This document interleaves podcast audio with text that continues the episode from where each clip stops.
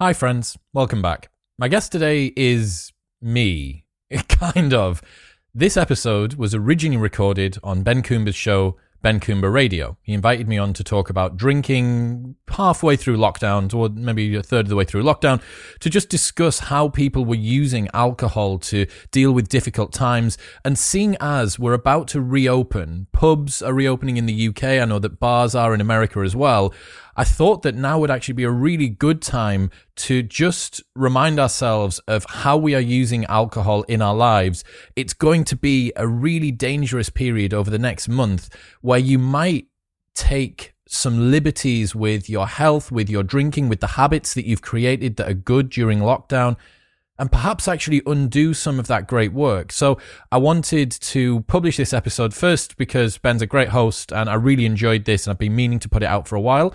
But I also thought that it would be a really good primer for a lot of you as we get back into normality, right? Let's not use this period to fall back into bad habits. You've potentially done some amazing work with building fantastic routines during lockdown. So let's stay uh, conscious of those, right? Let's be deliberate and intentional with our actions. So this is an episode where I am being hosted by Ben. Um, I really hope that you enjoy it. We have some really cool conversations. There's a lot of um, questions. I push back on some of Ben's uses of alcohol, uh, and then he gives some great counterpoints as well. So it's a lot more talking from me. Uh, which you may enjoy or you may hate, but um, yeah, I might do this a little bit more when I feature on other people's shows that I enjoy. I might put an episode uh, across onto Modern Wisdom. So let me know what you think of this. In other news, the Modern Wisdom Patreon is launching this Monday, the 6th of July. I am so excited to get this going. We are launching a brand new patron only series, Recap 101 and 102 and 103, where I will cover the last few months of Modern Wisdom behind the scenes, what I thought of guests, uh, what happened before and after episodes, and that is going to be only available on the Patreon. You can also get access to be able to vote on upcoming guests and topics that you want me to reach out to. There's the opportunity even to get a shout out on an episode and the absolute top tier. You can even become a researcher for the show. So there are tons of ways that you can get involved and any support that you can give the show would be massively appreciated. This is just me and Video Guy Dean doing our thing. And if you love the show as much as I love creating it, any support that you can give would be amazing. So get ready for that. Patreon launches this Monday. Info will be in the intro before the episode and on my Instagram at ChrisWillX.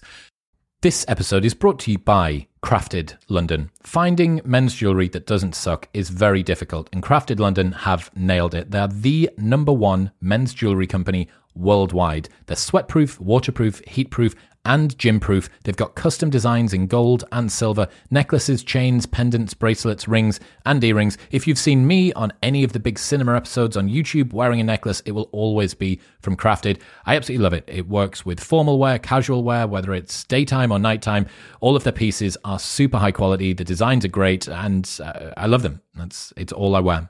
Also, they have an unlimited lifetime guarantee. So if your piece breaks for any reason at any point during the entire life of the product, they will give you a new one for free.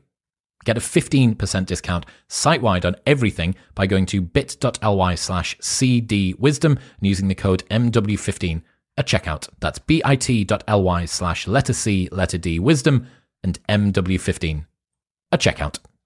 All right, quick maths. The less that your business spends on operations, on multiple systems, on delivering your product or service, the more margin you have, the more money that you keep. But with higher expenses on materials, employees, distribution, and borrowing, everything costs more. So, to reduce the costs and headaches, smart businesses are graduating to NetSuite by Oracle. NetSuite is the number one cloud financial system, bringing accounting, financial management, inventory, and HR into one platform and one source of truth. With NetSuite, you reduce IT costs because NetSuite lives in the cloud with no hardware required. You cut the cost of maintaining multiple systems because you've got one unified business management suite, and you are improving efficiency by bringing all your business processes into one platform. Over 37,000 companies have already made the move, so do the maths and see how you will profit with NetSuite. Backed by popular popular demand, NetSuite has extended its one of a kind flexible financing program for a few more weeks. Head to netsuite.com slash modern right now. That's netsuite.com slash modern. This episode is brought to you by AG1. AG1 is a daily foundational nutrition supplement that supports whole body health. Even with the best diet in the world, it is hard to make sure that you get everything that you need. And through a science driven formulation vitamins, probiotics, and whole food sourced nutrients, AG1 delivers comprehensive support for the brain, gut, and immune system. This is why Joe Rogan and Lex Fridman and Dr. Andrew Huberman and Tim Ferriss are all massive fans. They have tried every other product out there, like I have, and this is by far the best one available. Since 2010, AG1 have improved the formula 52 times in the pursuit of making the best foundational nutrition supplement possible through high quality ingredients and rigorous standards. Also, there's a 90 day money back guarantee, so you can buy it and try it for 89 days. And if you don't like it, they'll just give you your money back. Head to drinkag1.com slash modern wisdom for that 90 day money back guarantee, a year's free supply, vitamin D, five free travel packs, and more. That's drinkag1.com slash modern wisdom. But for now, it's time for the wise and wonderful Chris Williamson.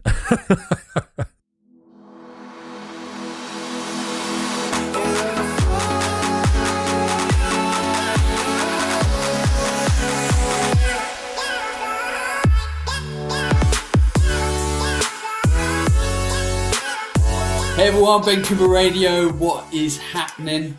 As is the theme with a lot of these podcasts during this lockdown period, we're kind of ignoring it. Like it's just happening, but just you know, just pretend it's not there. Let's just let's just look to move forward. Let's look to improve areas of our lives that we can. Let's look to muse, and we will be doing that today. Uh, there's not many guests that res- return to the show. There's probably been about six over the years that have returned to the show. But I was watching uh, Chris. I was watching his Instagram stories the other day, and he was talking about a topic I've been thinking about a lot about recently. And it's been covered in the news quite a bit because obviously people are locked at home, and what's now happening is our uh, our kind of habits, our beliefs, our environments. They've kind of compounded. They've intensified because we're at home, and whether that's a positive or a negative thing, it's either become more positive or more negative. And I thought the topic of alcohol and our relationship with it was something that I wanted to go further down the rabbit hole with. And on the first episode of this show with Chris, uh, we talked about it, but we only really spent sort of about 10 minutes on it. And having watched uh, Chris's Instagram story, no, uh, it was just a post on uh, Instagram, I think. I was like, yes, let's go there. Chris, get back on the show. So, Chris Williamson, welcome back to the show. Great honor, mate. Doubled up. Two boom, episodes. What can I say? Yeah, man, absolute pleasure to be back on and uh, looking forward to talking about something that I spend a lot of time thinking about. So, yeah, let's get into it. Why do you continue to think about it? I think that a lot of people's alcohol use is habituated rather than chosen. That's okay. the bottom line. I think most people drink because other people did, and then they started to, just societal norm. And then you roll the clock forward by five years or 10 years or 15 years or 20 years, and you've taken a drug, you can call it what it is, alcohol's a drug. You've taken a drug more frequently than once every fortnight for decades. Like if you if you just arrived on Earth and were like, what are some of the rules about how you operate as a human? Some alien civilization comes down here in the UFO and you say, oh, there's this and you do and this that you do and you got to walk on your feet and you this gravity and all this sort of stuff. And then you go, oh yeah, by the way, there's this drug that you take and you you kind of you're kind of not forced to take it. It will shorten your life. Also, it gives you memory loss. Also, it makes you fat. Also, it makes you want to eat, and it makes you feel like depressed and terrible the next day. But you're gonna you're gonna have it more than you're gonna choose to have it more than uh, once every two weeks. And then, yeah, I mean, look at what's happened with lockdown, man. There's the biggest uproar in America. One of the biggest uproars in America was when the government threatened to make off licenses, like liquor stores, they'd call them, uh, non-essential, and shut them down. And there was people hoarding alcohol. Uh, what does that tell us? It tells us that people struggle to get through hard times without the buttress, the scaffolding that is alcohol. So I think about it a lot, and then Um, I have sixmonthssober.com, which is an online course I made to help guide people that just want to deprogram their use of alcohol, not for people that have substance abuse problems, but just for people who want to use the foundation of consistency that sobriety gives you to then build yourself uh, and improve yourself. And I'm, you know, I'm 20 months sober as of last week. Um, and I just, it's so bizarre that going sober's got an addictive essence to it because you see the consistency you have. You have more time, you have more money, you have more calories to spend on things that you truly care about. And then you realize that when you choose to reintegrate drinking, if you choose to reintegrate drinking, that it's on your terms. You know, mm. that you are in full control because you've deprogrammed the need to feel worried that you can't you can go on a night out with your buddies and then say, Why are you not drinking? Or you've deprogrammed the need to feel like you need alcohol to give you confidence to go up and talk to that girl or that guy or to just be in a group or because you taste buds have become accustomed to having like a uh, and you're a sparkling water fan, aren't you? Have I yes. seen you talk about spot? Yeah. So you know, to just be able to get away with a, a Lacroix or whatever it might be, a San Pellegrino or whatever at the table instead of getting a bottle of wine in. So you do all this deprogramming, and you realize, hang on, I'm actually now re-released into the world, and I've got full control, as opposed to thinking that I've got control. Right. So yeah, that's it, man. That's foundation, base. That's what we're talking about. So before we go on and go down a couple of rabbit holes, let's do a quick elevator pitch. Some people have not listened to my show before. Some people might not know who you are. What is the Chris Williamson elevator pitch? Who is Got this you. man? Okay, a business owner from Newcastle, club promoter, run nightclubs for 13 years. I've seen a million drunk people go in and out of them. So I understand how alcohol works. I understand what party life is. For a very long time, was the party boy. I was the dickhead club promoter, the guy around town, big dick on campus, all this stuff. Um, did take me out, got to go to Fernando's and meet Paddy McGuinness, great. Did Love Island, got to meet Caroline Flack and go to the villa, uh, also great, fantastic. Blue tick on Twitter, you know, all the all the big things, big headlines. Um, then started Modern Wisdom, which is my podcast. Started that two and a half years ago. Just crossed two million downloads, which is fantastic. Aided in a big way by yourself giving me a platform early on while we were doing that, and drove a lot of plays off the back of that. So I have a lot to thank you for on that, Ben. Um, and then that's it, man. I just I'm curious as fuck. Like I just I just want to know about everything. I'm super super curious and that has led me i've got a, a desire with performance and, and, and productivity and, and optimizing as well. Not super like quantified self stuff but you know i like to get better and i like i have a growth mindset. And uh, that just meant i started playing around with loads of different things loads of different ways to improve my life with intermittent fasting and different ways of changing your sleep up and all this sort of things. And one of the most effective things that i found was going sober despite the fact that I was a very infrequent drinker, I still found huge gains from it. And I guess that's the route into how sobriety came in there. Uh, but yeah, that's it. And we're now on the 13th floor, and you can step out onto your uh, onto your veranda or wherever we are in this elevator. So you bring up an interesting topic there because I I've just started talking to a therapist again, and uh, I went to this therapist and said I don't have a problem. I'm not in pain. I don't need anything primarily like solving. But right now, I feel like I'm in a really good place with everything my body, my mind, my business. I'm really balanced and, you know, I'm really happy.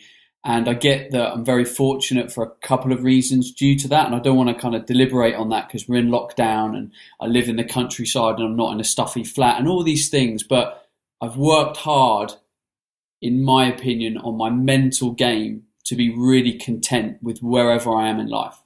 So I went to this therapist and I started chatting to her and I said, I'm here because I want to understand if I actually know my truth and it's not any element of my ego sort of disguising my own wisdom. I almost want you to like catch me out. Mm-hmm. And as we were talking through these different layers, we started to talk about our character traits. And I resonate with you because I think we're, we're quite similar. We, we love exploring the mind. We just love personal development.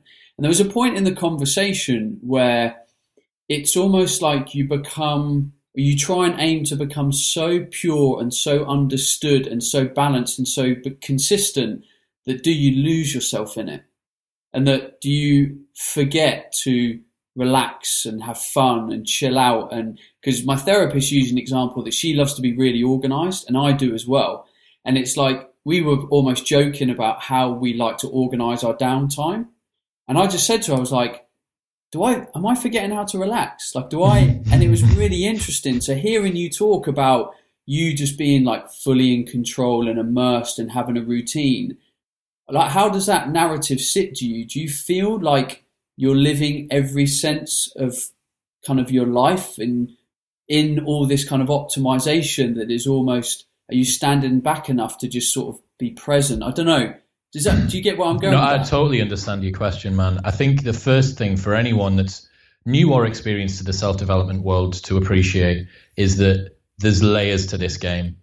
You know, there is, so, and it is an onion, and unfortunately, it's an endless onion. You peel away some persona, you get rid of, you strip away some ego, and you're like, yes, yes, that's that's it, that's me. I'm at the core. And you're like, ah, wait, hang on. And you realize, and the way to work this out is do you think that you, 12 to 24 months ago, on balance, was actually a little bit of an idiot?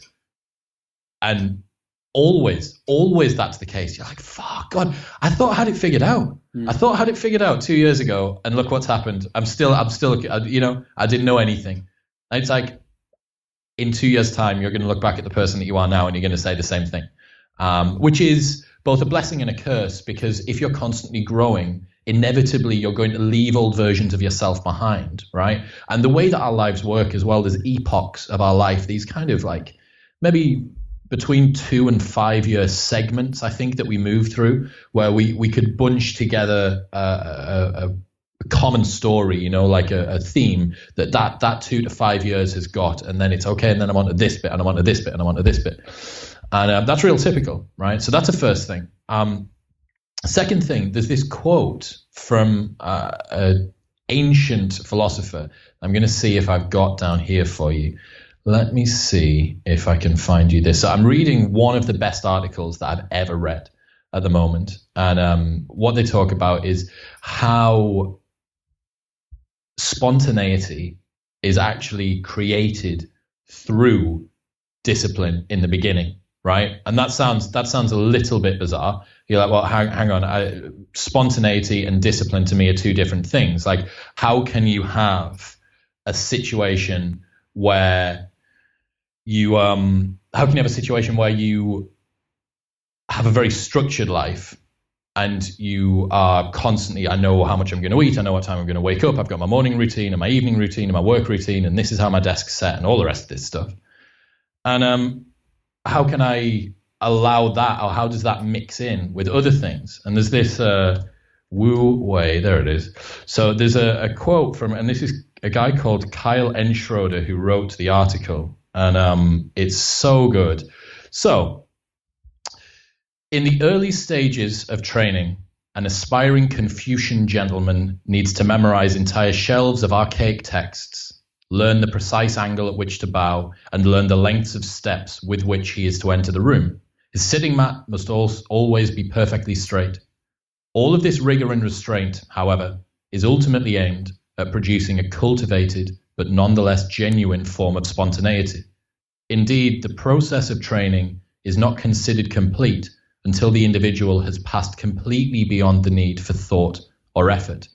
And this ties in with the way that the brain works as well. Anybody that's read Thinking Fast and Slow by Daniel Kahneman knows this. That you've got the instinctive response, which is your system one, and then you've got the slower, more considered response, which is number two. Now, what you need to do, and what a lot of routines do, is they actually pull you out of the first type of thinking.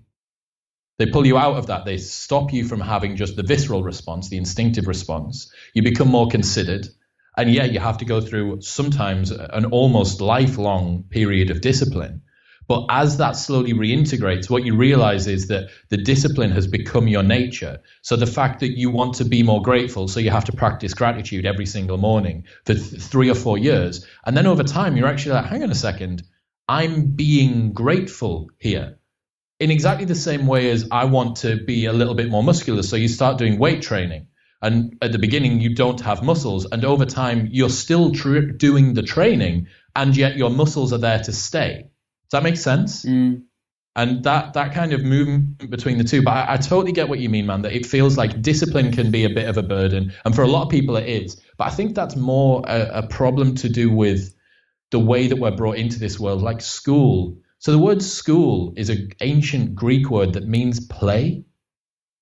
It doesn't mean education. It doesn't mean place of you know like discipline. It means play.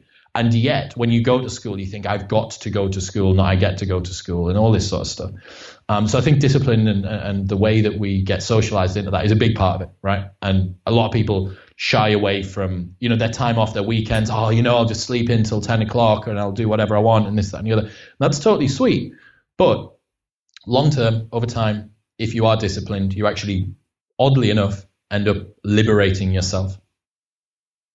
So with all that being said, this is one of my pet hates with many people's relationship with technology, and alcohol will tie into this uh, at a different level as well. But because we're so connected, I feel that everything kind of jumbles through each other. There's like there's these energies and identities that are constantly mixing. And I was speaking to my kind of uh, therapist and we were identifying layers of my character and how I wanted to behave in my business life, my personal life. And I remember listening to an interview with Ant Middleton. Don't know if you've ever spoken to Ant Middleton. No, I had Ollie Ollerton on last week, so his second in command to Ant. But yeah, Ant's, Ant's a badass. He's legit. Nice. Um, so I met Ant at the UK Fitness Awards and I had a little chat with him. Great guy. And then I listened to him on another podcast, and he he gave some really polarizing opinions, and there was a couple of things that I kind of disagreed with, and I was like, I can't disagree because I don't know enough context. So I downloaded his book at the beginning of the weekend, and I started racing through his audio book, which is brilliant because I love like war stories because it's always like it's stuff that we like. What I'll say is mortals never get to experience. We're not fucking soldiers, like. So I love listening to that kind of stuff. And anyway, he talks about um, all these layers of everyone's identity, and most men will have a problem going from work dude to leader dude to workout dude to dad dude to husband dude because it's all getting muddied of this interconnectedness. And um, I thought it was really good for me because when I look at my life, I want to turn up in a certain way to every environment. And I think, you know, what we're getting at with wanting to develop ourselves is like when you and I go to work, we want to be a certain person and we want to turn up for those five, six, seven, eight hours as a certain person. But as soon as we walk through the door at home, we want to be a slightly different person. But actually, all of that sometimes gets lost. And I never think that, or I think that people struggle to live that kind of true self in every environment. And perhaps that's the beauty of all of this is developing yourself that you can live to your truest best identity in any given environment. Yeah i couldn't agree more man. I mean there's there's people that you know that are, that are uh, argumentative at work and they'll be argumentative at home. You know there's certain themes that go through people's lives.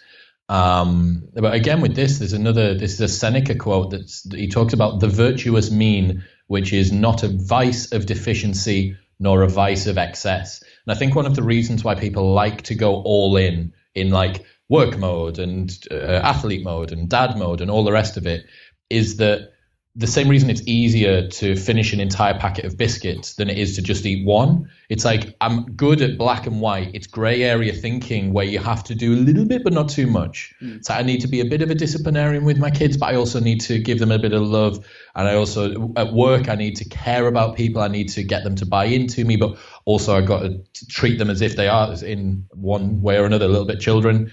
And then with the wife, I also need to make sure that we're loving and caring, but I also need to stand my own. And, you know, all these different things. It's challenging. That's why life is real difficult.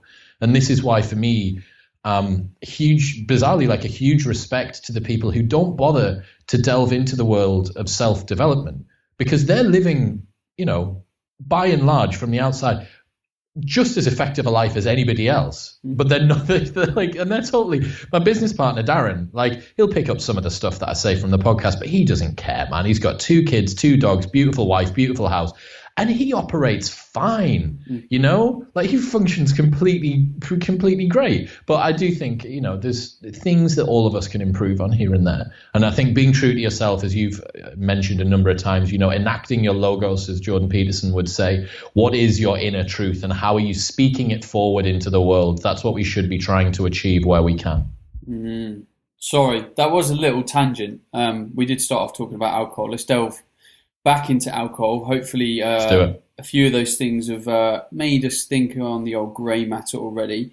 So, with alcohol, the first show that we kind of talked about, we talked about the reasons why you'd done it and what it had led to clearer thinking, better routine, not getting a groggy head, all the kind of stuff that anyone would experience if they stopped taking alcohol for a week. You just, you'd feel a bit better over time. Um, when you challenge people online, what is quite often the roadblocks for people actually committing to what you're saying? Almost what are they scared of? The first problem with people going sober is that alcohol is the only drug where if you don't do it, people assume you have a problem. There's a branding issue. There is a branding issue with sobriety in that the only people that don't drink are presumed to be closet alcoholics. And I get messages from people who haven't seen lots of my back end content or like a, a, history of my content. And then they'll just come upon a post that's maybe appeared on the newsfeed and it says, I'm 10 months sober, I'm 18 months sober, I'm 20 months sober, whatever it might be. Congratulations so much. I have to say, I loved AA. I thought that the support there was great. And I'm like, I, I, I feel like an imposter. Like, I appreciate that. I, I thank you for uh, congratulating me, but being honest, I've never had a problem with substances.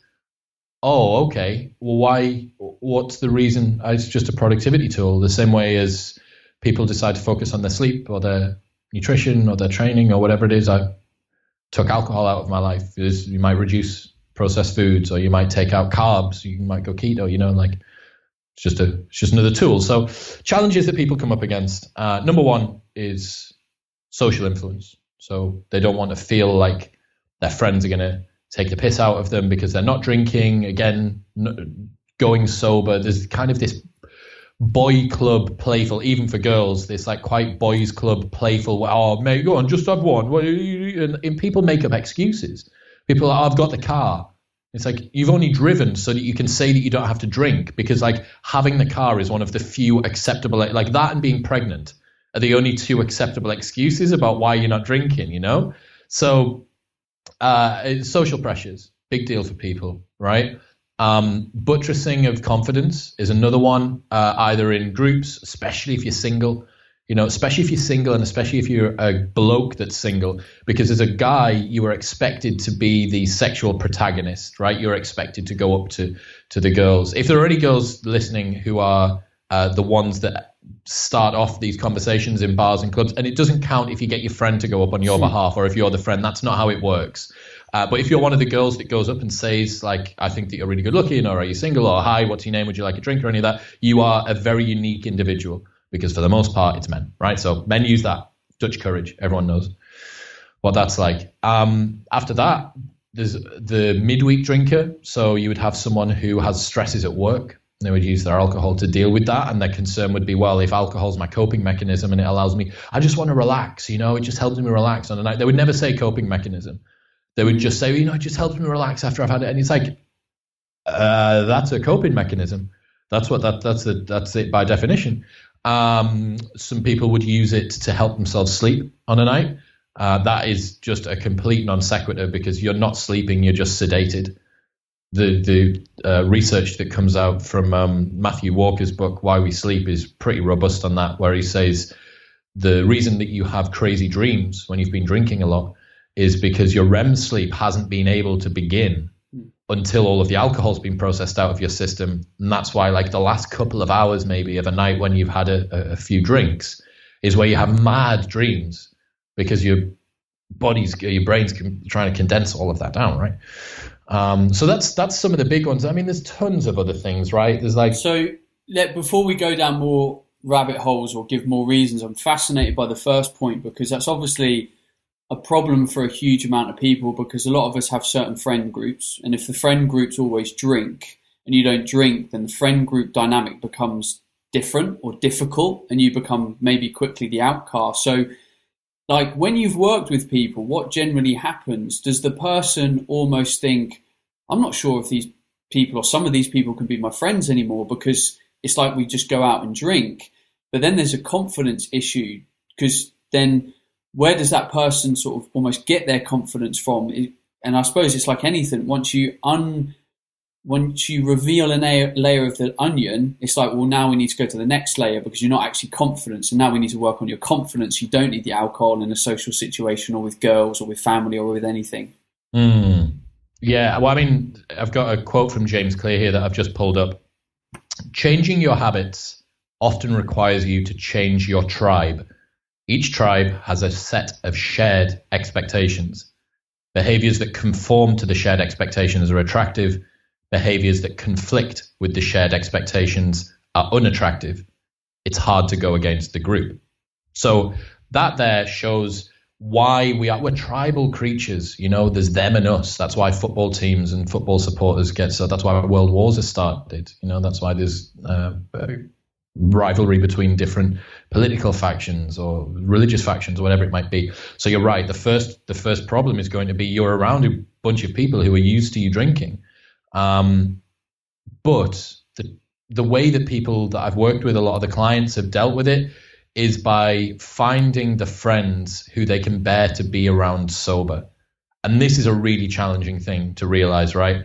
How many of the friends that you have do you only spend time with when you drink? And then think from that group, how many of them could you bear to be around without alcohol? Like, if the only time that your friends are happy with you being with them is when you're destroying yourself along with them, then you need better friends. And if you find out that the only way you can bear to be around them is by being drunk, okay, then you definitely need better friends. You know, like be friends with people that want the best for you. People that don't, not just ones that fucking take the path of least resistance. People that just tell you what you want to hear. Like the point is to be with people who raise you up, who make you better. And if you say, "Hey, I'm gonna, I'm doing this six month sober challenge thing. I'm gonna do like 90 days. I'm gonna try and go sober for 90 days," they don't just go, "Oh, fucking hell, mate, what are you, pussy?" Like, no, like be with the people who go. All right. Well, I mean, you know, you're going to be a bit bit more boring on a night out, but that's cool. Like, it'll be sweet to see how you get on, and I really hope that you do well, and this, that, and the other. Um, and again, with that, like, as your domain of competence grows, and this is something that's so insidious, man, and this is why people people need to strip away the ego because you can influence someone really negatively if you if you're not careful, right? So that person, I, you're one friend, I'm the other. You've come to me and you've said, "Hey, Chris, I'm thinking about going sober," and I'm the guy that goes, oh, "That sounds totally shit. Like, why would you bother doing that?" It's it's Jono's 33rd next week. You can't miss out on Jono's 33rd. Like, his 32nd was fucking wank. Like, why would he be bothered about his 33rd? Um, so you you know, but I, you've got that and that this person, the me, the like shithouse version of me that I've just given you there, that could be the barrier that stops you, that creates inertia, that stops you from making a really important piece of behavior change in your life that would upgrade you, make you happier, and make you healthier, and give you more money and time and calories to spend on shit you care about. Like that's, you know, you can be that influence in people's lives. It doesn't take much to actually be a real positive influence. So uh, when people decide to go sober, they need to look at who are the people in the group that support them, you know, as opposed to someone who says that's totally shit. What about the friend that goes, actually, mate, like, would you, do you reckon I could like do it as well? Do you reckon we could do it together and like be accountability buddies or whatever? Like, how amazing would that be? You know, those are the people who have your best interests at heart, the ones that want that. And the the final point on this is, um, and this goes for all behavior change. It also goes for um, again, especially a little bit more so with guys because they tend to be quite territorial. Um, but as your domain of competence grows, as a guy or a girl, your domain of competence grows and you start to improve yourself, you're going to hold a very, very harsh mirror up to the bad habits of the people that are around you. And that can cause those people to start to lash out. They can start to say things because your improvement and your progression makes them feel incredibly self conscious, incredibly worthless because you're pulling ahead. You're like, hang on a second, we were we finished uni at the same time, but you how come you bought a house at 26? Oh well, mate, it's because I haven't had a car on PCP that cost a grand a month for the last four years. or whatever it might be, you know, or why you lean. Oh, it's because I went to the gym as opposed to just going out and, and having a takeaway every night, or pick whatever domain it is. But especially with alcohol, because it's inherently so social. As you start to move away from people like that, they can start to lash out, and they'll purposefully, you know, with behaviors that go against the tribe, are, are kind of punished. Uh, they'll start to push you out but the, do you want to be friends with those sorts of people? Like the answer is no. And so many friendship groups have just grandfathered in. They're these like artifacts of a time gone by. Ah, well, you know, it's when I used to play rugby. Bro, you haven't played rugby in a decade. Hmm. like, what are you on about? Like, the only thing that you and these people have in common is the fact that you once did a thing forever ago. And all that you now talk about is that thing you did forever ago that's totally fine if you want to live a life that's stuck in the past. But if you want to live a life that's constantly moving forward, then allow the waste men and the waste chicks that you've accumulated along the way, allow them to fall away. And again, as you go sober, as you do any behavior change, start eating more healthily, go to the gym, do whatever it is that you start to do, but specifically with alcohol. As you go sober, you will start to see the world for what it is. And this is why I keep on uh, referring to going sober as taking the ultimate red pill.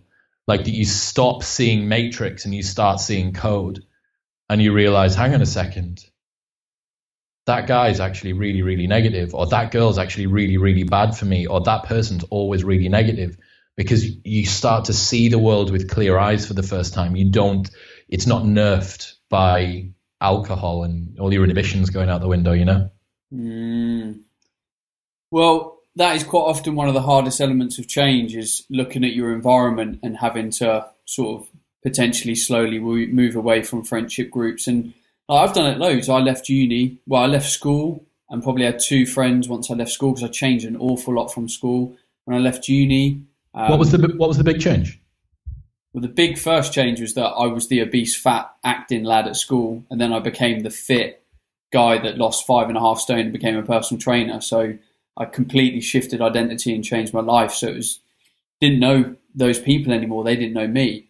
Um, and then when I left uni, probably left uni with like five or six people that you keep in touch with. But at uni, you've got bazillions of friends. But all of those friends are transient sports teams, clubs, all the rest of it.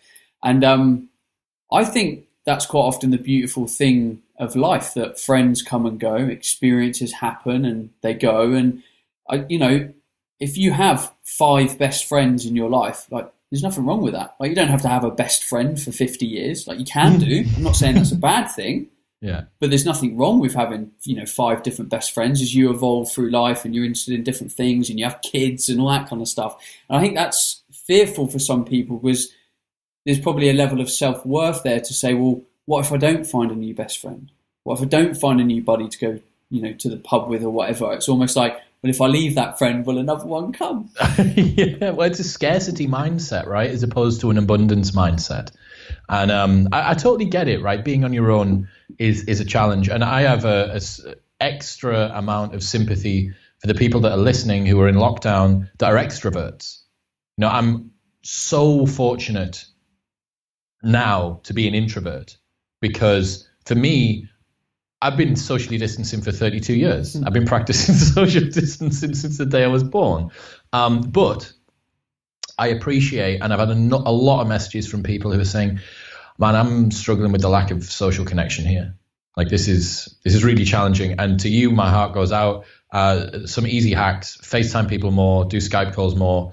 Uh, make sure that you're organizing like consistent chats with people all the time to give you that sense of that semblance of, of like being with people and stuff like that. Um, but on the flip side of that as well, like extroverts have an unfair advantage. Every other period of life that isn't a pandemic lockdown, um, because you get to network more easily and you tend to go out more and socialize more and stuff like that. So this is this is a little bit of repayment for that. But uh, yeah, man, eh, eh, people hold on to friendships. You know, they hold on to friendships that are so bad for them, and um, I think I think questioning that, like, why are these people in my life?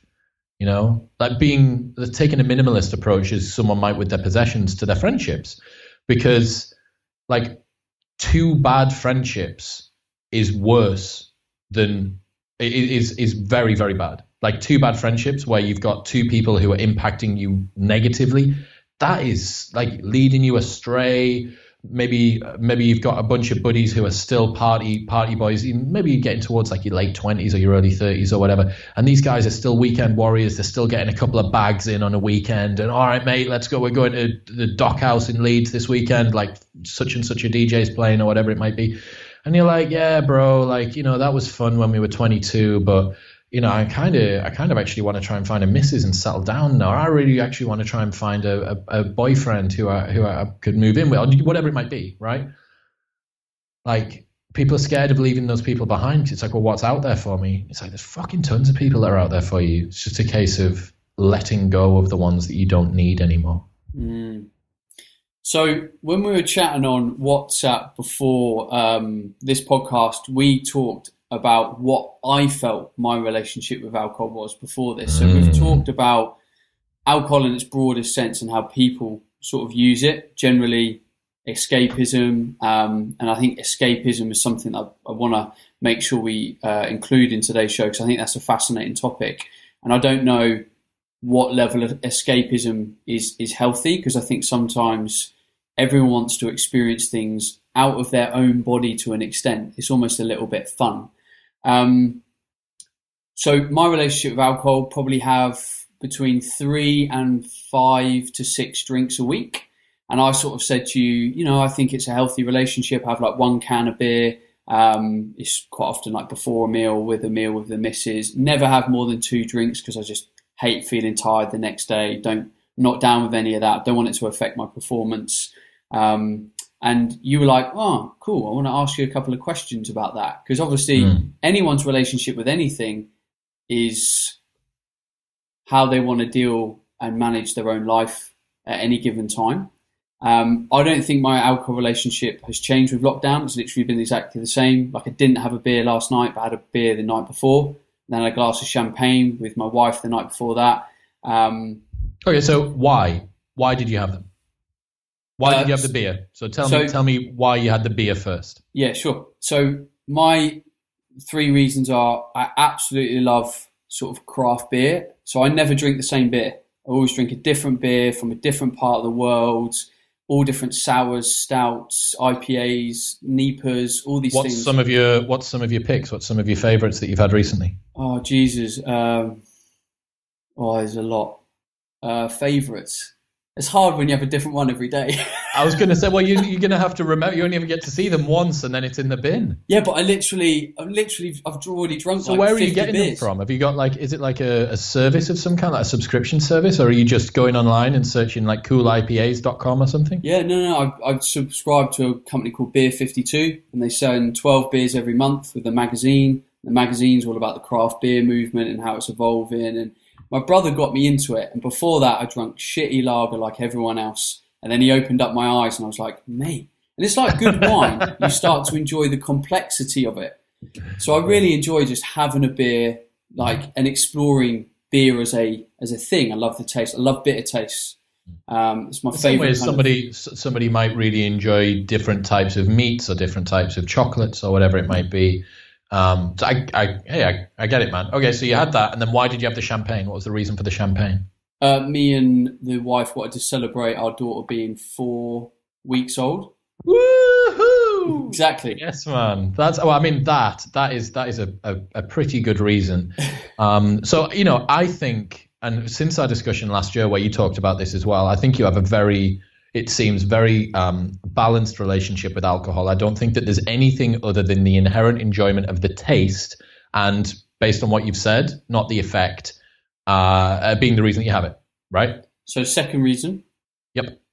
You know when you, you used to have sort of afternoon drinking, you go out, you know, you just get a little bit loose, have a bit of fun, but you don't really affect the next day. So I, uh, my sort of half an hour, quite often to myself, especially now is be 5.30 i'm about to cook dinner crack open a beer put on some loud tunes and i literally dance around the kitchen. Dance around the kitchen man. ever so slightly tipsy because it's only one beer you know i don't drink a lot these days. And it's kind of like i get a chance to just feel a little bit loose a little bit like whoop, whoop, but then you sit down for dinner have a normal conversation and you're, you're, sober, you're, you're sober, by 8 p.m or so, whatever yeah. yeah so it's kind of like this like half an hour of escapism like pure relaxation. I dance around the kitchen and you know, when you sort of challenged me on WhatsApp. You didn't challenge me, but I knew you were going to challenge me. So in my head, I was already challenging myself. And I was like, but why not? It was fun. Didn't have any negative side effects. I enjoyed it. Didn't cost a lot. Didn't damage anyone. Put a smile on my face. And I, I was like, I was trying to pick apart the habit. So, um, yeah, do with that what you may. So that's two. And then what's number three? Or was that number three? Uh, they're my only two reasons. Cool. Got you. Um, okay. So, first off, you're one of the most challenging people to convince to go sober because your relationship with alcohol is not destructive. And also, you're very cognizant about the reasons of why you drink. Uh, first off, I would say that you are an outlier in terms of the way that people have a relationship with alcohol. I would wager that a lot of the people that are listening will drink more, more frequently, with less control, and more regrets than you do. So, anyone that's had a hangover within the last month, that well, actually, it's probably probably a bad shout given that we're in lockdown. But anyone that has hangovers consistency consistently, where they think to themselves, "Oh God, this sucks," you are choosing for that to happen. There is an asymmetry with drinking, right? I'll, I'll, get back to you in a second. I'm coming for you in a second, Ben, but I'm going to get the people that are listening first. There's an asymmetry with drinking, right? And you get exponentially increasing suffering the more that you drink, and you get diminishing returns of enjoyment the more that you drink. So if you have five drinks, right, and then you double that to 10, you don't have double the fun as you had when you had five, but you have more than double the hangover. Does that make sense? Mm. Yeah. So the curve of one of them goes up like that, and the curve of the other one goes down like that.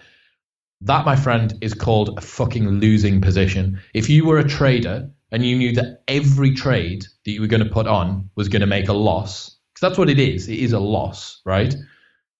You would be very bankrupt very fast. And people that drink heavily and consistently, uh, especially the ones that aren't doing it consciously, cognizant about it, you're doing that with your health. You're doing that with your health. You're doing that with your consistency, consistency within life, your routine, your structure, your mindset, all that stuff. Uh, right now, I'm coming for you. Coming back to you. Um, so again, very balanced, which I like. Um, the few remaining arguments that I've got, one of them is from health. Okay, so there's a study from the Lancet, and it's this the largest comorbidity study of alcohol that's ever been done. There may be a new one by now. This was back in 2017, 2018. Uh, and alcohol was found to be the single largest influence on non disability adjusted life years for people under the age of 40. What that means is that every drink you have brings you closer to death. At the very best, it keeps your life the same length there's a lot of people like wives' tales back in the day of touting around. Wow, there's resveratrol in the red grapes that come into red wine, so actually it's it's life lengthening. There is some resveratrol in there. There are also some other antioxidants and things like that. However, that is offset and more by the increased cancer risk. And this is done in a study that covered over 100 territories, covered over it covered millions of people over years and years and years. Super long form uh, study right? Massive, absolutely massive. And anyone just search the Lancet, L A N C E T, uh, alcohol, and um, the, the the numbers are scary, man. So you have to consider: Am I prepared to shorten my life by however much it's going to be? You don't know how much it's going to be. Um, am I prepared to shorten my life for the price to uh, pay the price of shortening my life for the the profit of of having this beer? So that's the first one. The second one is if you decide to go sober in a world which is telling you to drink, in a society which has completely embraced the norm of drinking and alcohol is not even seen as a drug and going sober is seen as something that's done by people who have substance addiction problems. If you are able to go sober in that world for an extended period of time and stay disciplined, the deck of cards starts to tumble after that for other behavior change challenges that you come up against. Because if you can go sober, what else can't you do? You can literally do anything that you want because going sober is very challenging. Mm. Now, it's less challenging than people believe. It's a lot less challenging than people believe, actually, especially once you get going. Same as anything, the most hard, most difficult bit about behavior change is getting over the inertia at the beginning. It's deprogramming all of the existing structures. But once you start to do it, you actually think like if you can go sober for six months, right? As a young guy or girl, in fact, just as an any guy or girl, if you can go sober for six months, what else can't you do? There's not much more in terms of behavior change that people would think is harder than that. Oh, I need to stop cracking my knuckles. Oh, I need to stop having like a piece of chocolate on a night. It's like, bro, you went sober for half a year when the entire planet drinks alcohol. How many people do you think have gone sober for half a year? Like in the Western, typical Western world, normal people, normal physiology, you're talking single digit percent of people who go sober at all for more than six months in their entire adult life. So that puts you so much further ahead, right? So that's that's the second thing. First thing, what was the first thing? I can't remember Health. my first thing. Health. Health, the Lancet report. Yes, thank you. Second thing, as we've just gone through there, what was that one? Uh, just what else can you achieve? Yep, deck of cards. Third thing. What's the third thing? I hope you're not going to ask me about that because you haven't said it yet. I haven't said it yet. No. What was the third? ah, that was it. That was it. Right. Okay. So two different iterations of the universe. So we've got. I'm ready to caffeine. Caffeine levels just dipped below where it needs to be. You know, I just need someone to run in with a IV. Um.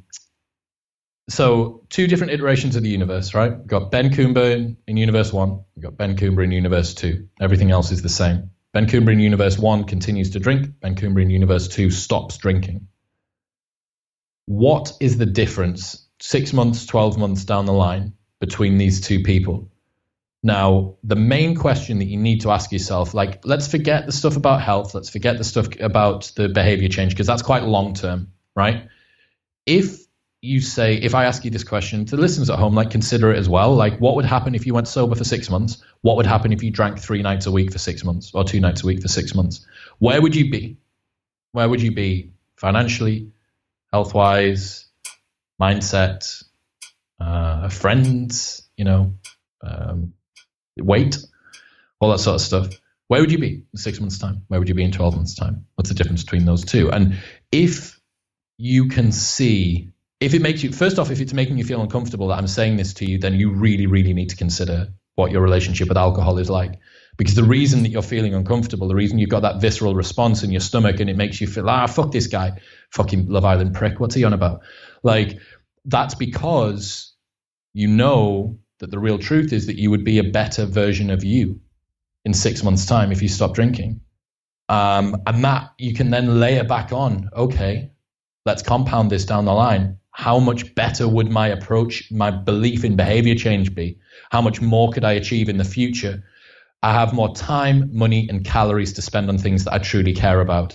Now, those are almost all of people's problems in the 21st century come from either too much or a lack of those three things time, money, and calories. And that's what I refer to in Six Months Sober as the key three. So it's the key three benefits of sobriety.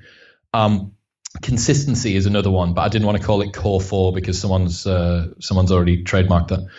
Um, uh, but you've got these things, right? And it's like, look, what would the difference be between those two? So I'll ask you, like, do you think that there would be a marked difference in the way that you operate in six months' time if you decided to cut out the 12 to 24 beers per month? Because I mean, you know, you'll know what's the beers? The beers that you'll be having will probably be what 300 cals, maybe three to 400 cals each, unless they're a stubby. No, they're only a small can, so like 150 calories. Okay, okay, so, so it's, it's, not a lot. It's, yeah, yeah, not not not tons. Same but as yeah, a Magnum so, Mini, bro. It's a what? Same as a Magnum Mini, bro. Fuck, I, I tell you what, Magnum Mini is good. yeah. Um, so okay, you, you, know what I mean? Like you can see that, right? Yeah. What's where, where's where's the difference? Or is there a noticeable difference between those two Bens? I will go deeper into that, but I don't think so. So financially, not an issue. My beer box is like 32 quid a month. I'm happy with that, like whatever. Um, socially, wouldn't change a lot. There's people in my family that don't drink. There's people in my family that do drink. Everyone's a lifestyle drinker. You know, they'll just have a glass of wine, they'll have a beer. No one drinks to like excess in any capacity. When me and my mates go out, we have like literally one or two beers. We all drive. Like it, you know, it doesn't matter. We all enjoy a pint of IPA. That's it. Like we're done. Like there's no drinking culture in our in my friendship group. Um, would it change my enjoyment and the level of escapism? Ever so slightly, but that's because alcohol, you know, just relaxes your body. It, it heightens things it doesn't ever impact on my sleep because I don't allow it to. Like I literally have a, a, a, stop gauge. Like if I'm in a pub and someone says you want a third beer, like i would literally just walk out the door because I know what that means for me. So I don't think so, but I will explore and go deeper on that in case I'm giving the answer that I want to give. Yeah, and again, we, we loop back to your discussion with from you and your therapist, which is what is my truth, right? Because a lot of the time, and we're kind of going real meta with this for people that are maybe a little bit more new to behavior change. But um, in the in the simplest way possible, you don't necessarily know what your brain what is best for your body, and also your brain is really good at telling you lies that you want to believe. So a lot of the time, you will give yourself a reason, which is the first reason that comes to mind, or the most convenient reason that comes to mind, which is a proxy, a very convenient proxy for the truth super easy to swallow, doesn't actually ask you the hard question. And what you're doing there is you're trying to unearth, you're trying to strip off all that ego, mm. get rid of all that, and say, right, okay, no, no, no, yeah, that's Ben. That's what the that's the first answer you gave. What's the real answer? That might be the same, but it might not. And again, for the people that are listening, this is something that you should consider. Right? Are you giving yourself the easy answer? Are you telling yourself just what you want, essentially telling yourself what you want to hear, and then passing that off as the truth, and being like, yeah, yeah, yeah, yeah, fucking I know what I'm on about, dickhead from Love Island. Um, so again, my main point here is that you are the outlier amongst most people's drinking habits. Like if you were to say to people, do you spend more or less than 30 pounds a month on average on alcohol? Huge swaths of people are going to be well above that. 30 quid is like a round of Jaeger bombs in London, you know? Mm. Like, uh, and it's like one drink in New York. I was in New York a year ago today, so I'm sad. Um, you know what I mean? Like, it's, it's, it, the financial thing, big difference. The fact that you have your um, drinking under control because you've got hard lines in the ground. So, um, let me just pivot for a second because that's a really good point actually to give people some tacit takeaways on how they can start to control their own drinking. So uh, first off if you want to have a, course that will guide you through it sixmonthsober.com slash podcast will take you to uh, everything that we've spoken about. But um, one of the easiest ways to think about your drinking habits is to do exactly what ben's done and to set what i call bright lines. It's known in behavior changes bright lines. And it is um, a rule that you stick to no matter what and the reason that that works especially well with alcohol is that alcohol is what I've termed an inhibition reduction echo chamber. It means that every drink you have makes not having a subsequent drink more difficult. We've all been there, right? One drink turns into two, turns into five, turns into a bottle of wine, turns into a kebab and a scrap at three in the morning, and wake up with a hangover and all that stuff. You know, like classic, classic. I, do, I, I was just going, I just popped out and I ended up out out. You know, like that that classical like comedy sketch.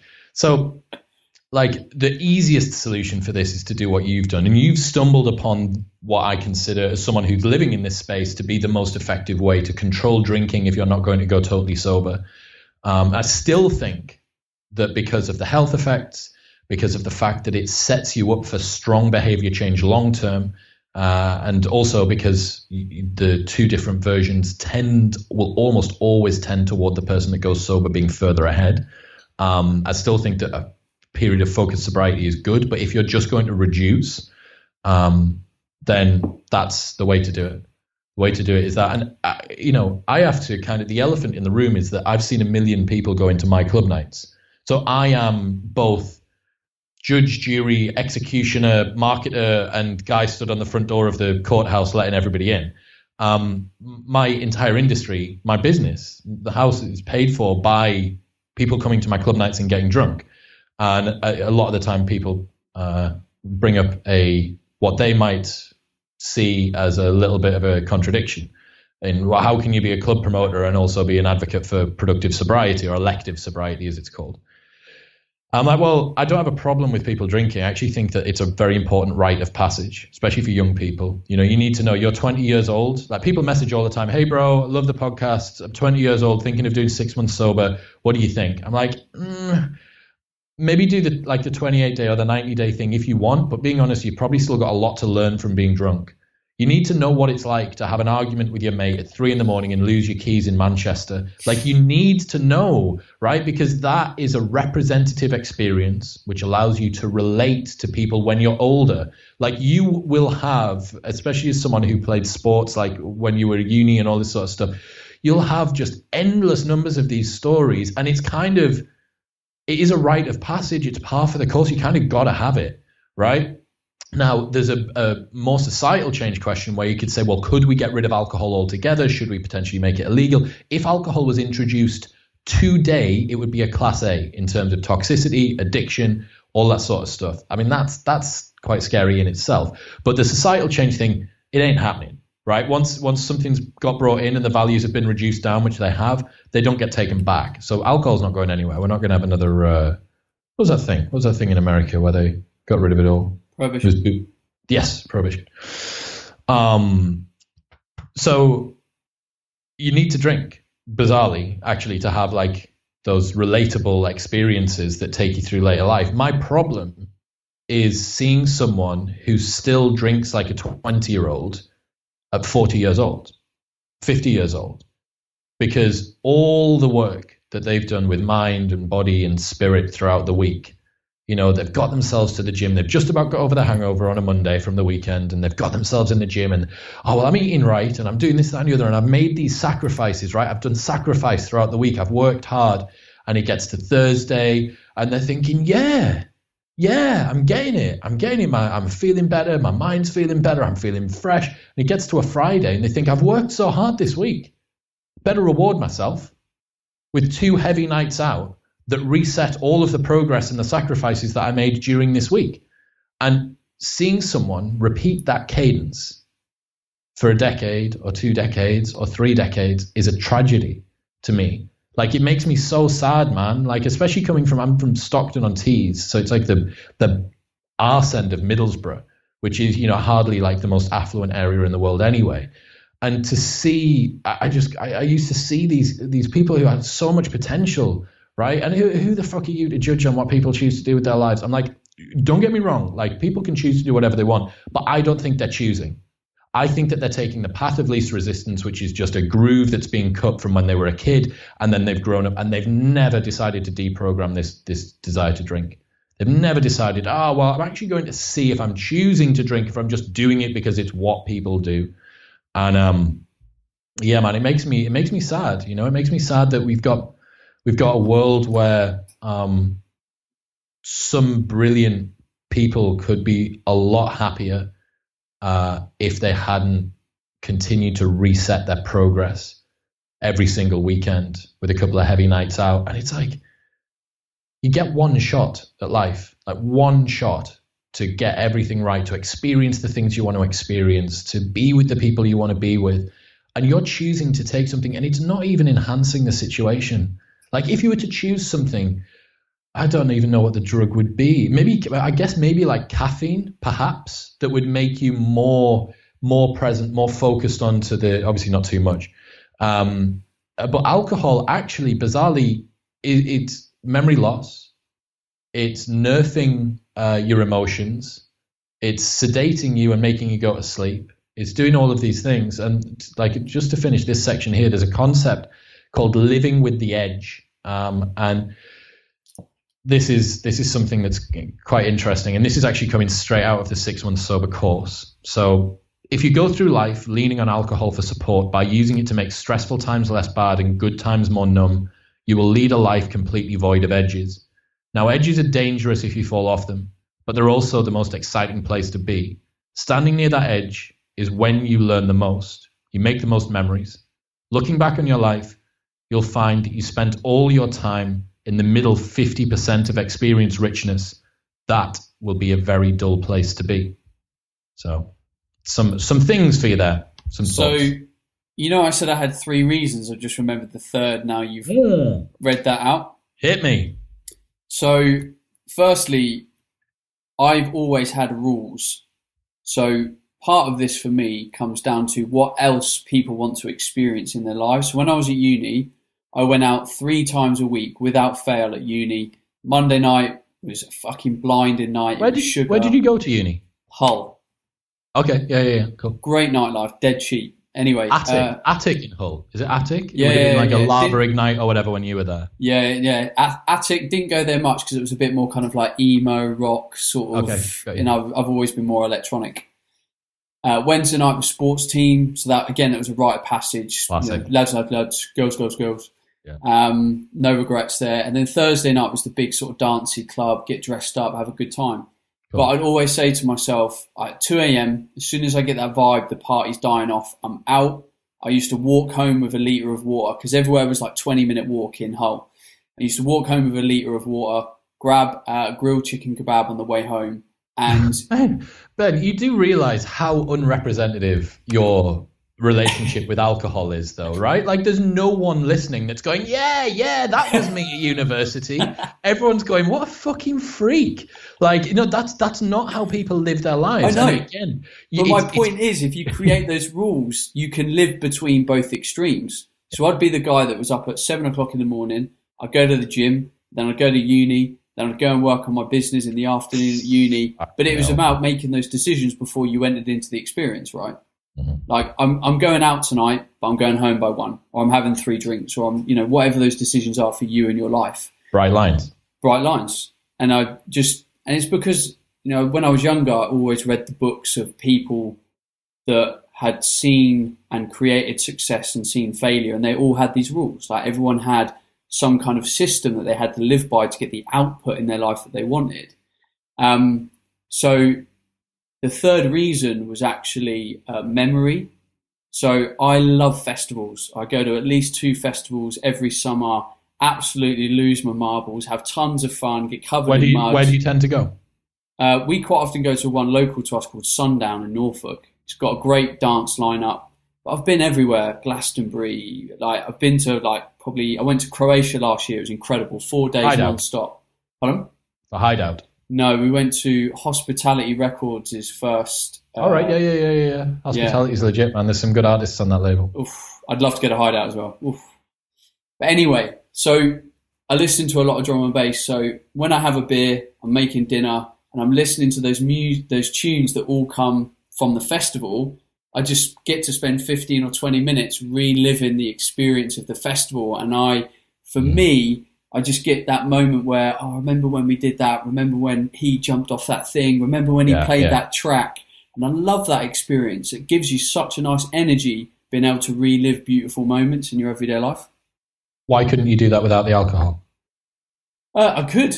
I definitely could. It's just you kind of get that relaxedness and, you know, just you know, just that moment escapism. It's that moment where you're actually like, oh, for a moment, I feel like I'm drunk. I feel like I'm there. I feel like I just don't give a fuck about anything. Mm. Okay, so here we go. Here's bonus round. Bonus round on reasons why I'm going to try and convince you. Right. Hmm. um, the final one is that by using alcohol to exogenously give you a sensation you will never learn to be able to create it yourself. Now, that's not to say you've just said that I could do it, right? But alcohol just makes it a bit better. Mm-hmm. It's like, okay, if you were forced to go sober for a period, you would have to learn to be able to recreate that without the buttress of alcohol. And it's the same for the guy who can only go up and talk to girls when he's absolutely hammered, right? That was me. That that still mostly is me, which is probably why I'm single after 18 months or 20 months of sobriety. Um, no, it's not. It's not. I've got I've got a fantastic Instagram game. Um, so, uh, but yeah, like if that's a guy who who has to have the alcohol to go up and speak to the girl, if you don't ever go sober, you will never actually cultivate the ability to go up and speak to the girl you will never actually develop the confidence to be able to talk in a group sat around a table having dinner. You will never be able to, you know, people who who drink to have a difficult discussion with their partner, or people that drink to be able to deal with the way that their boss talks to them at work, so that they can relax on a night time, or the stresses of being a young entrepreneur, or whatever, pick whatever it is. for as long as you use alcohol as your support system, as the scaffolding that's in there, right?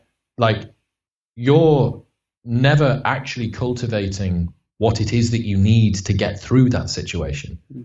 Because you're just relying on alcohol as the buttress. Now, again, the challenge with you is that it's a very holistic, non-destructive um, reason of why you why you're doing it, and it's not as if you're not doing it because um, you've got crazy aggression that you need to chill out by that because you just want to fight everybody in the street or you know some other kind of malignant version of you. It's not that. It's just a just adding a flavor on top of reality.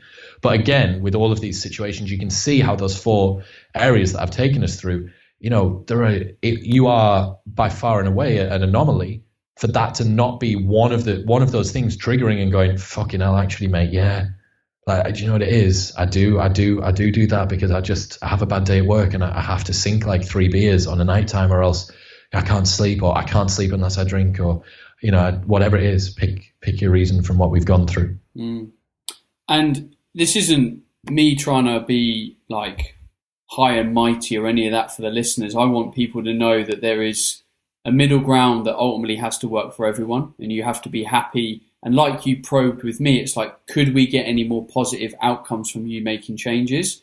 And if I can hand on heart say, no, I feel every layer of my relationship with it is fine, then as a coach, you would be happy with that. But if I then said, oh, actually, yeah, fuck, that's when we need the intervention. That's when we need kind of change. And sometimes you have to go to the extreme to find out where your middle ground is.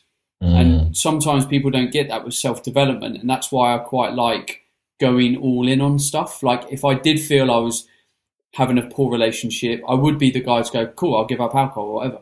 Like, because I want to see what's on the other other side of that shit. It's the same with fitness. Like I've I've been at the point where I've gone to the gym every day without fail for two hours a day, cardio, core, weights, relentlessly non-stop, to know that I don't fucking want to do that. Actually, I just want to go to the gym three days a week, and that's that's cool.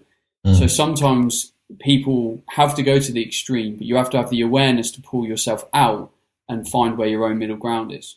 Well, what did we say at the beginning? I had that Wu Wei uh, quote about Confu- the Confucian gentleman, right? The person who has to do the thing consciously. You have to deprogram what you're doing unconsciously, choose to do something consciously, and that actually enables you to be spontaneous in a way that's fully, uh, uh completely internalized, right? It's you choosing to drink choosing to drink from uh, like its actual core and not only choosing to drink but being able to give me like a pretty robust breakdown of like why you drink which for the vast majority of people before this conversation that might not have been the truth. Like are you are you uncovering the reasons why you do the things that you do? And that goes from everything. Like why is it that you get upset about the fact that your partner doesn't text you back immediately like that's a good question to because uh, you know this is a whole new like uh, whirlwind that we we can decide to jump into. But you know, why why is that,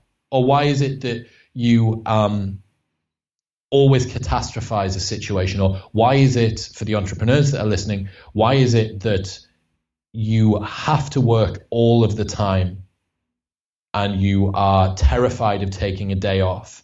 Or that you feel like you should always be progressing and always be growing in your personal development. Why is it that? Could it be deep down that you don't feel like you're good enough? And that the only way that you can get people to need you and to want you and to become better is to constantly be layering new skills and new achievements and new accomplishments on top of yourself, you know? And this is what, at the very, very beginning, when you were talking about, like, is this my truth? This is the onion that we're talking about when it comes to personal development and behavior change, right? It's like you strip away one thing, or you even like cut a big fat segment out of it. You cut a wedge out of your onion, and you're like, oh god, conquered alcohol there. Did that six month sober thing? It was brilliant. You're right, all right, okay. Um, you have got another 500 different areas of your life precisely like alcohol that you're going to have to jump into. You're going to have to do your relationship with your partner, with your parents, with your friends. Oh, and by the way, what about your health and your fitness and your mindset and the way that you view your body and the way that you view you? And you just go, and this is why it's a lifelong thing. And this is why I think that you know, trying to cultivate a growth mindset, as Carol Dweck would say, to continue to want to become better, to do all that sort of stuff. Uh, I think it's it's the it's one of the most important personality traits that you're going to get in the 21st century. And you know, hopefully today we've started to get people to question some of their assumptions around alcohol, like why am I drinking? Is it serving me? And um, you know, as a coping mechanism, especially now to finish up, I know you wanted to mention this to do with quarantine. Like a lot of people don't have much else going on. They think, oh well, I'll make my night a bit more exciting, make my night a bit more interesting by having a having a drink. And it's like, well, okay, again, why? Why is your life not sufficiently exciting without this exogenous like injection of alcohol of, of something to make it more? Oh, it just helps me relax. Well, okay, so you're telling me that you can't relax without alcohol? Well, no, no, no, I don't mean that. I'm like, well, it sounds like that's what you're saying. That's what your actual answer is telling me, right? Your answer is telling me I can't relax. Your answer is telling me that I can't have fun without alcohol. And pick your thing. I can't deal with a global pandemic without a drink. You know, like it's. I like the idea of an ascetic life, A S C E T I C, which is people that renounce particular things. I love the idea of an ascetic life because it allows you to see what you're like without it. You know, allows you to see. And you mentioned this about going all in on things and Jordan Peterson's got something about this as well, where he says about with young entrepreneurs. says in your, in your 20s, you should see if you can work 12 hours a day, six days a week. You should. You should see if you can do it. And then you should see if you can do four hours a day, two days a week. You should allow your discomfort to be pulled in one direction and pulled in another. Because the type B person would find the first situation a fucking nightmare. But a type A person, like yourself, if I said, Ben, you're allowed to work eight hours total next week, it would kill you. It would turn you inside out. You go, oh God, hang on a second. Like this is really challenging here. So all of these different things, relinquishing control of control, relinquishing control of working, relinquishing control of leisure, of alcohol, of uh, comfort food, of a relationship, being on your own, being forced to be on your own, all this sort of thing. Each time that you do this, if you view it as a situation that you can learn from, okay, yeah, this sucks, but what's the lesson that I've learned? How much better and how much more robust and resilient can I be moving forward having had this situation? I'm like, you know, if you cultivate that mindset, nothing actually becomes a problem. It's just a particular challenge that you need to find a solution to. And after you've found that solution, after you've got through the other side, you have uh, a, a, lesson that you've learned. And then that lesson you can use again in the future. Mm. Mate, this has been absolutely awesome. Um, where can people find you? I know you've already mentioned it. Sixmonthsober.com. Sixmonthsober.com slash podcast if you're interested in that. Modern Wisdom is the podcast. So check it out if you enjoy the sort of things I'm talking about here. I have far more interesting and, and well educated people than me uh, doing the same thing, just red pilling me daily on the podcast. We're doing three episodes a week at the moment. So yeah, search Spotify, Apple Podcasts, all that stuff, or at Chris Will X, wherever you go online. Um, and that's pretty much it.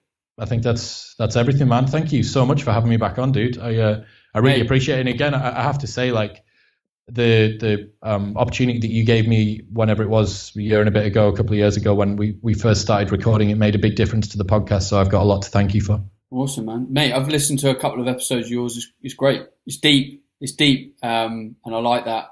There's um, some. I did one with a porn star. I did one with the girl that started AdmireMe.vip, and I recently did one with a man that spent a million pounds on drugs. So you are right. There's some intellectual ones, but every so often you can just find out. Oh, I love the one with the. I'll look at the one with a porn star. I'll look at the one with the with the guy that spent a million quid on drugs. But you are right. There's some. There's some that go that go fairly deep. But that's good. If people want that, that's exactly the place to go. And uh, yeah, mate, big supporter, big fan, and. Uh, I'm always grateful to speak to you because I just there's a lot of exploration that our own mind want our own mind wants to have with each other, and I think that's a good thing. And I'm more than happy to be challenged on any of my fucking shit because if I don't choose to challenge it, I don't grow. And you know, people might sometimes think it's almost a self-serving thing. Well, partly it is because it's my podcast and it's my exploration of health and fitness, so I get to make the fucking rules.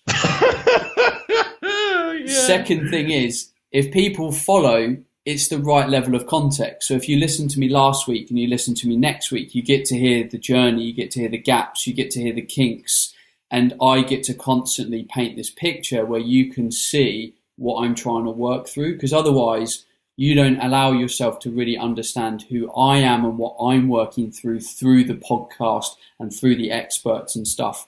And also, I need to be vulnerable for everyone else to be vulnerable. You need to be vulnerable for all the people that are going through your program to be vulnerable. Um, without vulnerability, we don't grow. So, what you've talked about today is going to make a lot of people uncomfortable. It's going to make them vulnerable to the future, to themselves. You've got to you've got to embrace that. And I think this is why I often say we don't need to celebrate and broadcast everything online because whatever change you want to make can be very personal. Like if you want to go and do Chris's program, then you don't have to announce it to the world. You don't even have to tell your girlfriend if you don't want to. For now, just you know, log on, you know, watch the first video and just be like, I'm just gonna have a look at this. I'm just gonna challenge it. And then when you feel more confident, you can then start to share things with the world. And we do get into a bit of a habit of like, oh, I'm starting a new diet. I'll post it on Car- uh, on Facebook, and then Karen gets involved and Shirley gets in fucking involved, and then everyone's already feeling judged because they've put it out on social media. So no one needs to be uh, involved in this stuff if it just needs to be your journey with yourself for now. So um, take kind of comfort in that. But Chris, thanks again for your wisdom, legend. Brother, thank you so much. Thank you to everyone that's tuned in. I think the synopsis to what you just said there was like, you know, you need to see me last week and you need to see me next week. I think the synopsis to that is press subscribe to Ben Coomber Radio. Boom. Hopefully they're already subscribed. Jesus. Yeah, well, man, I keep on getting. I can see the back end. I people that listen to podcasts, you think I can't see you on the back end? I can see you on the back end, an Apple Podcast Connect metric, and I can see how many people are subscribed and how many aren't. There's thirty percent of you that still need to hit the button, and you just you're just getting it delivered, aren't you? You're just checking when you choose to check and swiping up. No, go press the button. Thank you. Boom. Right, people. If you have enjoyed this podcast, please share it around, send it to a friend, raise discussion around it reach out to Chris, give him a high five, say hello to him. He's a great guy. Um, if you want to see a good rig, then you you know you, you're better off going to see Chris's Instagram. you are not getting a good rig um, on my Instagram. But I'll be honest, I'm doing half decent on the dad bond front. Bro, you are you're in a total new league now. You're a total total new league. Uh, at least I get to bring out the dad bod program at some point, which everyone does. That would be that would be sick. But I'm not going to do it, so whatever. Yeah, shame. Chris, legend, everyone listening, all that leaves me to say is go and have an awesome day. Goodbye.